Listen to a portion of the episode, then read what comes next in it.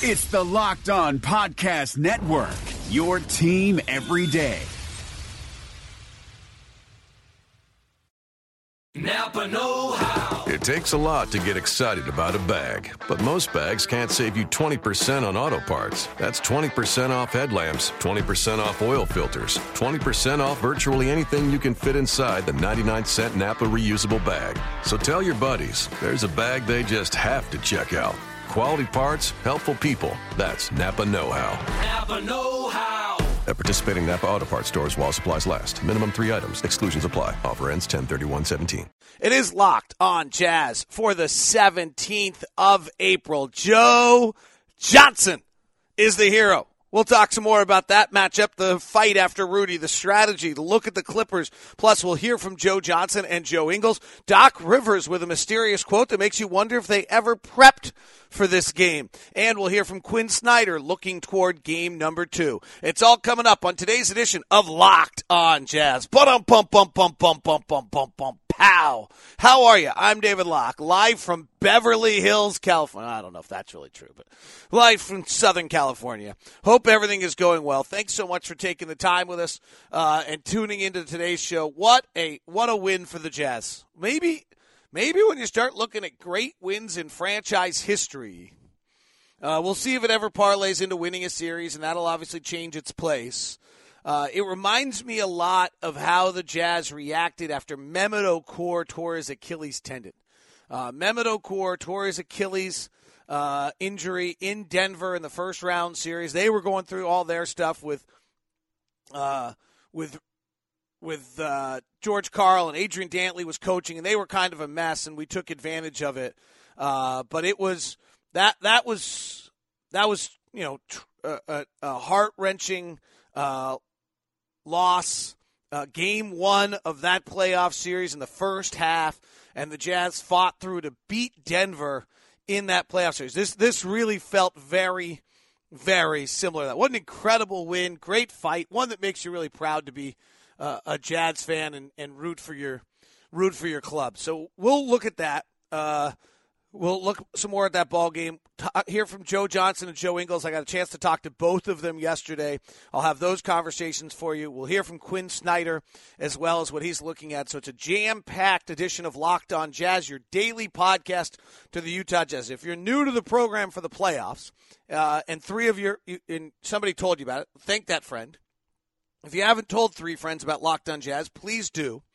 Uh, this is our daily podcast. We bring you about the Utah Jazz. You can subscribe on your Android device, your iTunes, uh, however it is you want to subscribe. If you want to leave us a review that you think it's really cool, that would be awesome as well. But tell three friends about Locked On Jazz so that they find out about it and uh, you have smarter friends uh, to talk talk with. Today's show is brought to you by Gemalto as well as SeatGeek. Gemalto is the digital leader in security uh, in an ever changing world, and we really appreciate Dan Spence and having them involved. And SeatGeek is your number one place to get tickets with the promo code LOJazz. You can get $20 off for an upcoming uh, game theater show or whatever you want. We start each show with something called Pins Across the World.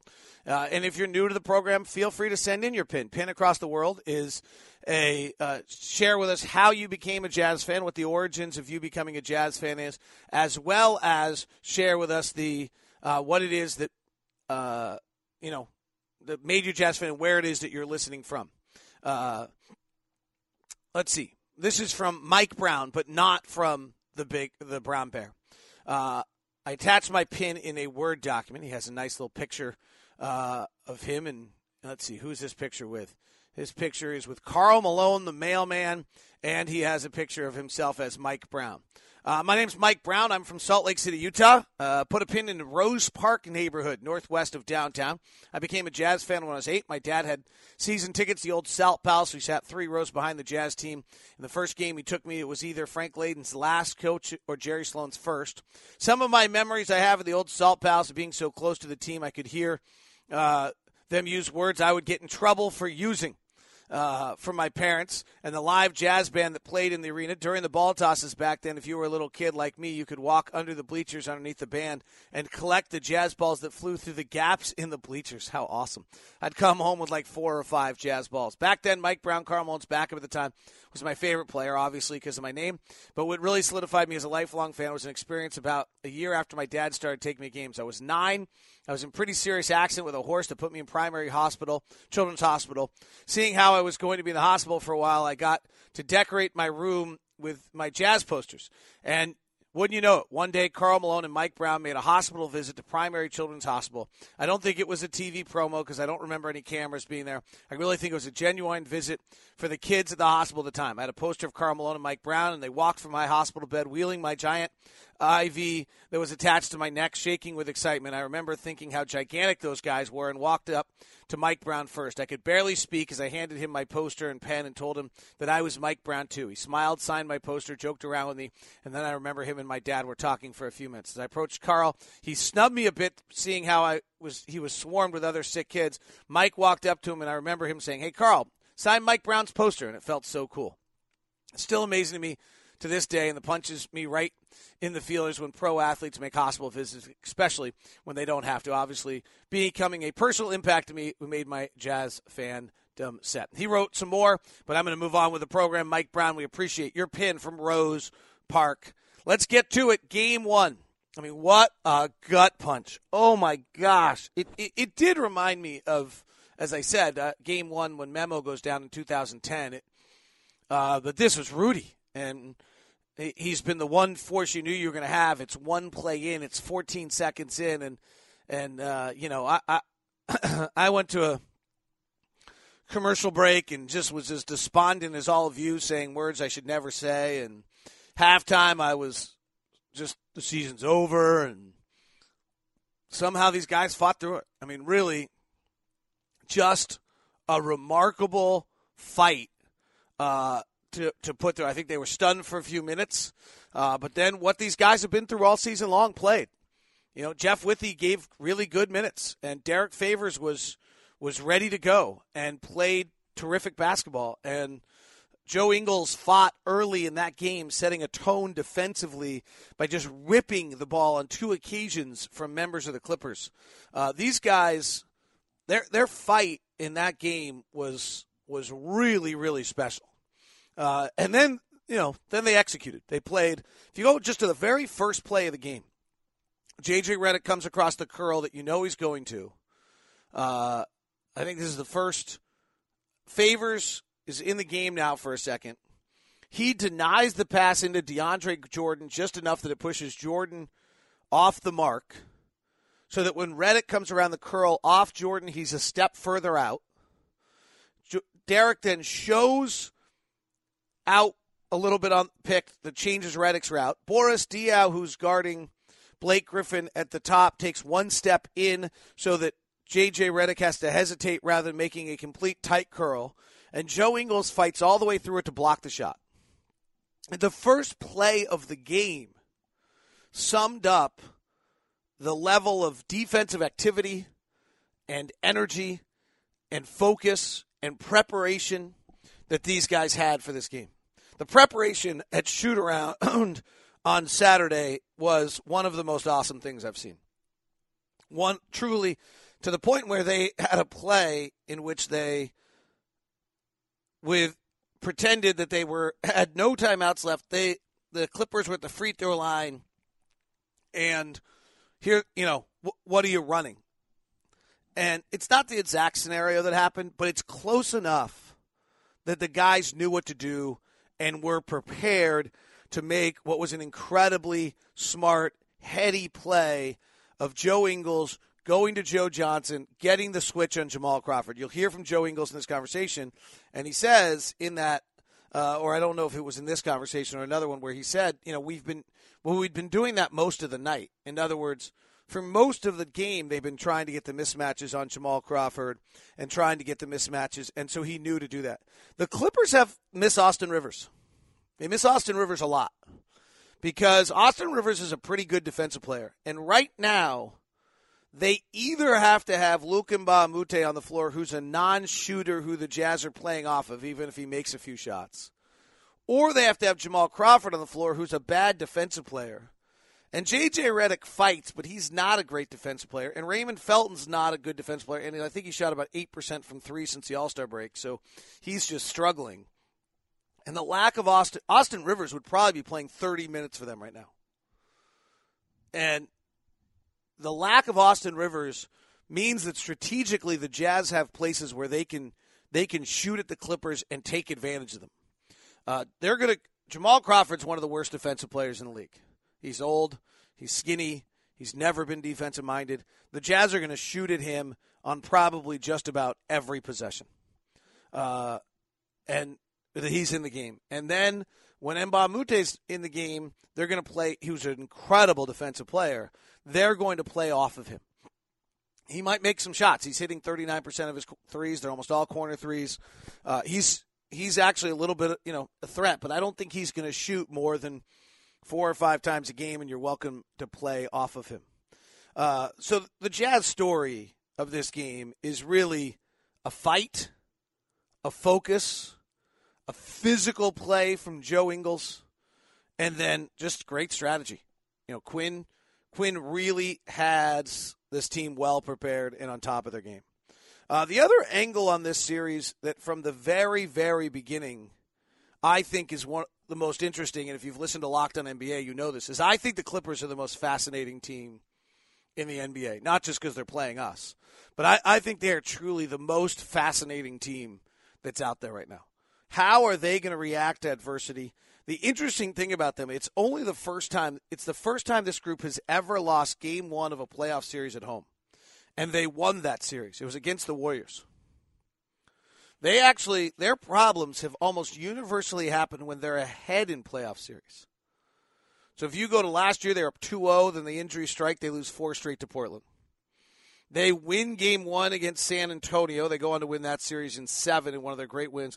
They then go up 3 1 against the Rockets and lose that series. 13 14, they lose game one, the only other time at home, 109 105. They go on to beat the Warriors, last team to beat the Warriors in the playoffs. They then get up 1 0 on Oklahoma City, tied at 2 2, and lose that series.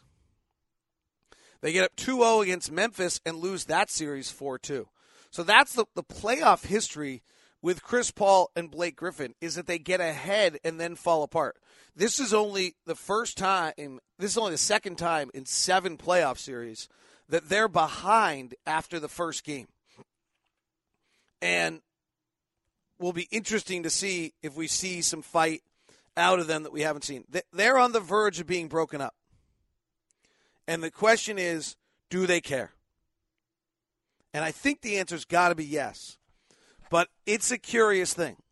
The other aspect that's so fascinating about the Clippers that has to be discussed to some extent is when they have, uh, uh, considering their playoff failures, is there something to their team that means that they get less good as a playoff series goes?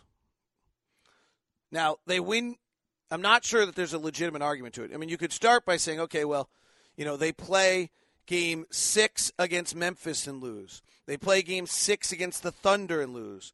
They play game six against the Warriors and lose. They play game six against the Rockets and lose. They won game six against the Spurs. They lost game six last year. So in their six game sixes, which is kind of when a series has, they're two and four all time. But they're two and one in game sevens in game fives of a playoff series, they are one, two, and three, two, and four.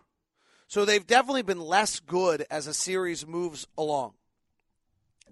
Is there something to it? The, the one argument to that, talking to people around the league, is that they have greatly talented players who have very specific skill sets. And as a playoff series matures, you get more used to those those. They also have very much of an offense that it's either your turn or my turn, and not a collective ball movement based offense similar to what the Jazz have. So we'll see. It, it's certainly uh, gets interesting. Today's show is brought to you by Gemalto, global leader in digital security, bringing trust to the oh, the crazy, crazy interconnected world uh, that we all live in. All right, so you have a company and you need to protect your data. It's not easy in this day and age. It's been being done generally kind of with the wrong approach. What everyone has tried to do is protect the exterior. The fact of the matter is, the bad guys are going to get dribble penetration. They're going to get into the lane. They're going to get in. They're going to break your network. So now what you have to do is have a Rudy Gobert esque defense to protect the breach when it happens. Data is the new gold. They're going after the gold. So you've got to imprint your, encrypt your uh, important data. You've got to store and manage your keys, and you got to control your user access.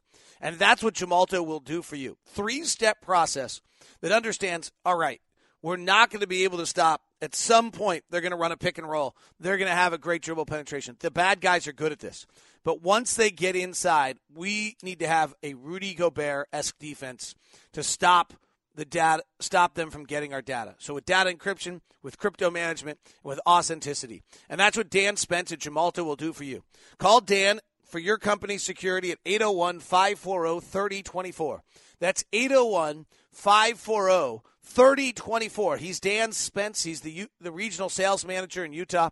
801 540 3024. All right, let's go to some of the conversations I've had uh, with some of the guys. Here's Joe Johnson from yesterday. Uh, we chatted about uh, the win, and the end of it is just awesome about how much he still enjoys the game. Right up there at the top, uh, obviously. You know, we was very resilient. You know, throughout that whole game, it was a run. It was a game of ups and downs, and man, I just think you know, toward the end of the game, we were the ones that came up with the big, with the most big plays, and uh, luckily that shot went down. It seemed like it took forever, but it went down for us. Are things going really fast at that time, or are they actually really No, slow? Really, really, really, really slow. Everything was kind of moving slow, and uh, I can just remember watching the clock. And when it got to about three, that's when I started to go into my move because I didn't want to leave them uh, no time on the clock to be able to call a timeout and get a, you know, set up a play or nothing. So we got the last shot, and that was the best thing about it. You got Jamal Crawford on you. You guys have been going at him for much. Was that just communication out of the huddle? Was that Nah, it's just uh, I think it was more of just Joe Ingles uh, knowing that he probably should have should come up and set the pick, and he set the pick, and they switched, and uh, I mean it was no help. You know, it was basically mono mono. your defense in the second half on Blake Griffin was probably as big as anything? What did you guys do? And you personally, second half on Blake? Man, just trying to stay between him and the basket, make him take tough shots. I mean, he's a load down there, and uh, you know we, you know us as big guys, we got our work cut out because uh, we know we're gonna get a heavy dose of Blake Griffin, and we just got to make him take tough shots. He's gonna make some, he's gonna miss some. It's just part of the game, and uh, you know hopefully we can just contain him. I walked by you, uh, just kind of happened to walk by you right at the end near the family section, and you just let out this big sigh. I don't think it was intended to anyone. I just think it was maybe exhaustion.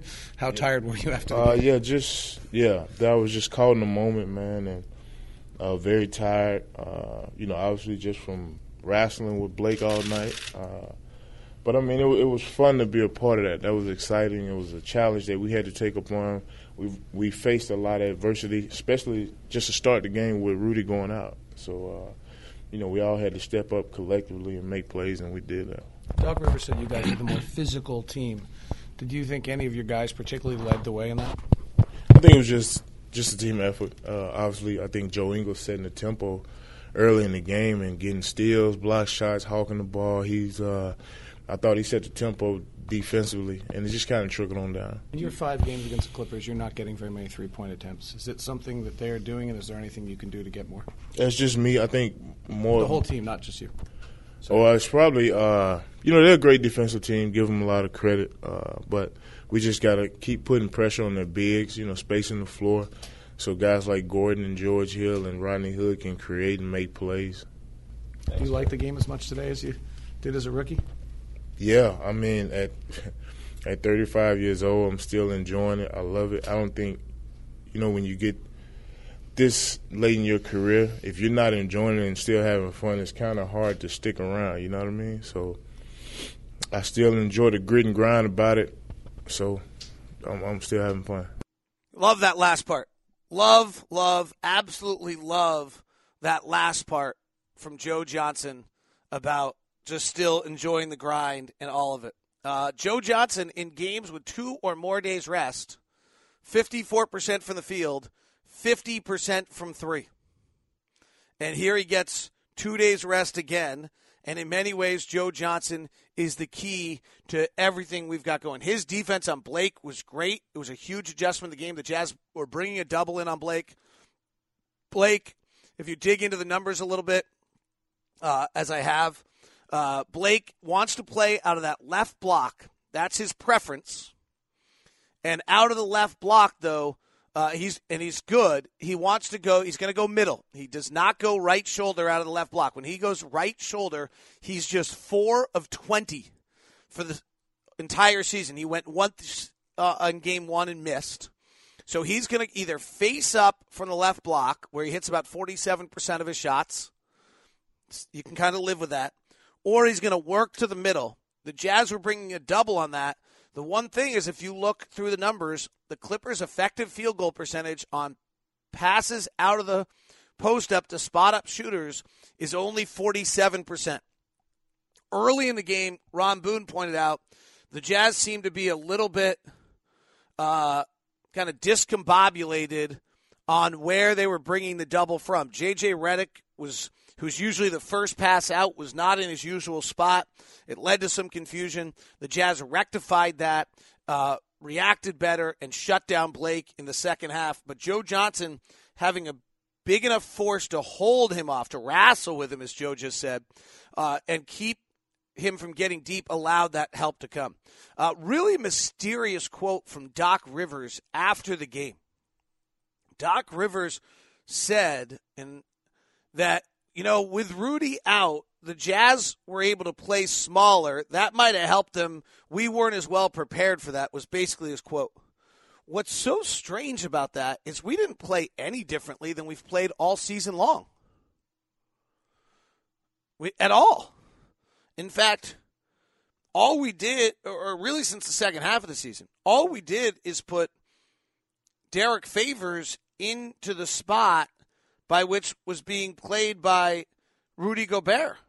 And we play we've been playing small for the entire second half of the season with Joe Johnson about 25 minutes a night. So that quote from Doc that the favors injury allowed us to go play small doesn't seem to jive at all with what, frankly, we've experienced, what we've done. And it, I mean, I don't want to say like they didn't prepare, but I will admit that I heard that quote and thought to myself, like, did they prepare? It's a really, really strange quote from Doc Rivers because we didn't play small or any more small than we've played all year long. And we haven't been playing Favors and Gobert together at all. Derrick just played 30 minutes for only the eighth time all year, the first time in quite a while, and he was terrific. And it was really, I'm just so happy for Derrick. So happy for Derrick. All right, let's hear from Joe Ingles. Uh, Quin wants to build a team that's smart and thinks through the game, and he always is telling you guys, you know, this is what we're trying to get done. How much of that came into that final play where you knew to go try to get Jamal Crawford on the ball handler? Um, I mean, it wasn't just the last play. Obviously, we, we were trying to get matchups or, or switch matchups to, to, the way we wanted a, lot of the game. Um, I think more in the second half, realizing obviously Chris on the ball is is really good and, and Blake on the ball is pretty good. So just trying to mix it up, whoever. Um, try and get Moute off off Gordon a little bit and get Jamal or JJ or get anyone. Um, try and get Gordon a good look or someone else a good look. So um, it probably happened more in the second half than what it looked like. And then the same thing. I mean, we, we didn't obviously call the timeout, and um, I knew Jamal was obviously guarding me, and Joe was coming down my side. It kind of worked out well that it was on that side, and um, yeah, just get Blake off him and, and get someone else to, to try and guard him. Sometimes I watch you defending and think maybe you're actually an Australian rules football player or rugby player at heart. What do you think? My shorts are too long for that. They have they have little like baby shorts on. Um, I mean, we, we obviously a lot of us grew up playing that sport. It's a it's a physical sport, but Um, I didn't like the outdoors and the rain and the mud, and I would much rather the heated heated gym. In your five games against Clippers, your team's three point attempts are way down. What is there anything they do particularly in any way for you to get more three point looks?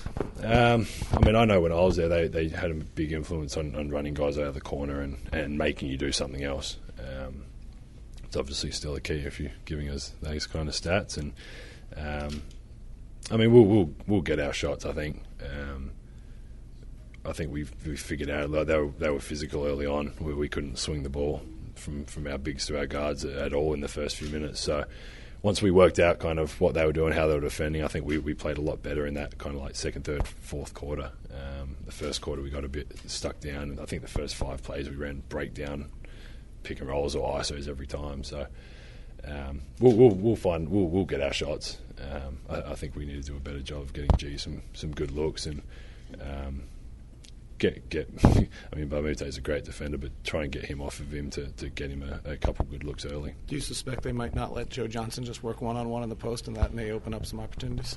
I mean, I hope they do, but um, yeah, well, obviously, we're both teams are all going to adjust to, to different things, and um, if they don't, like you said, I mean, it will open up for the guys on the wing. So um, we'll see how they play and, and adjust on Tuesday. Man.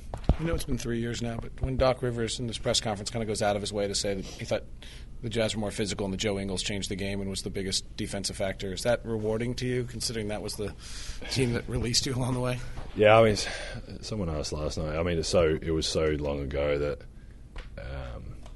it kind of is what it is. I, there was no hard feelings at the time. I was.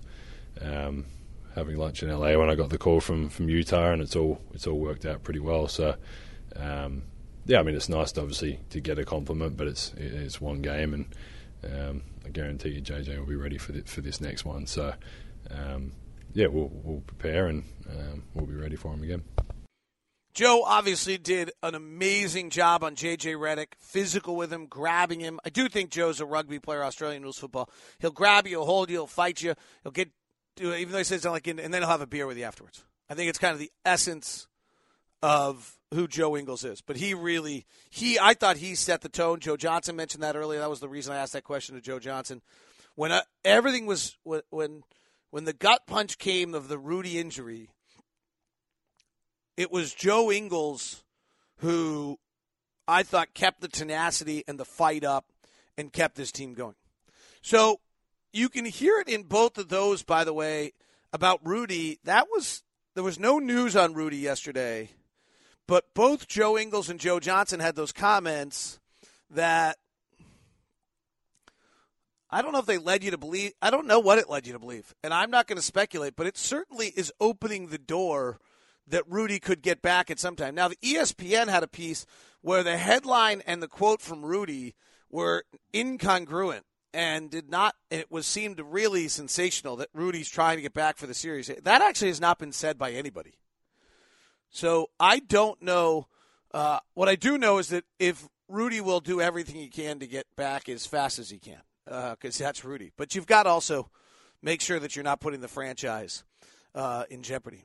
Uh, Joe Ingles' play late was just so smart to go get Joe Johnson free. Uh, they they really played a smart basketball game. Joe's such a good ball mover mover on the floor. It just matters uh, so much just one of five for three. Quin Snyder pointed out yesterday. Joe JJ Redick's defense is that he runs you around everywhere, exhausts you, and then you don't make some threes like you usually would. Um,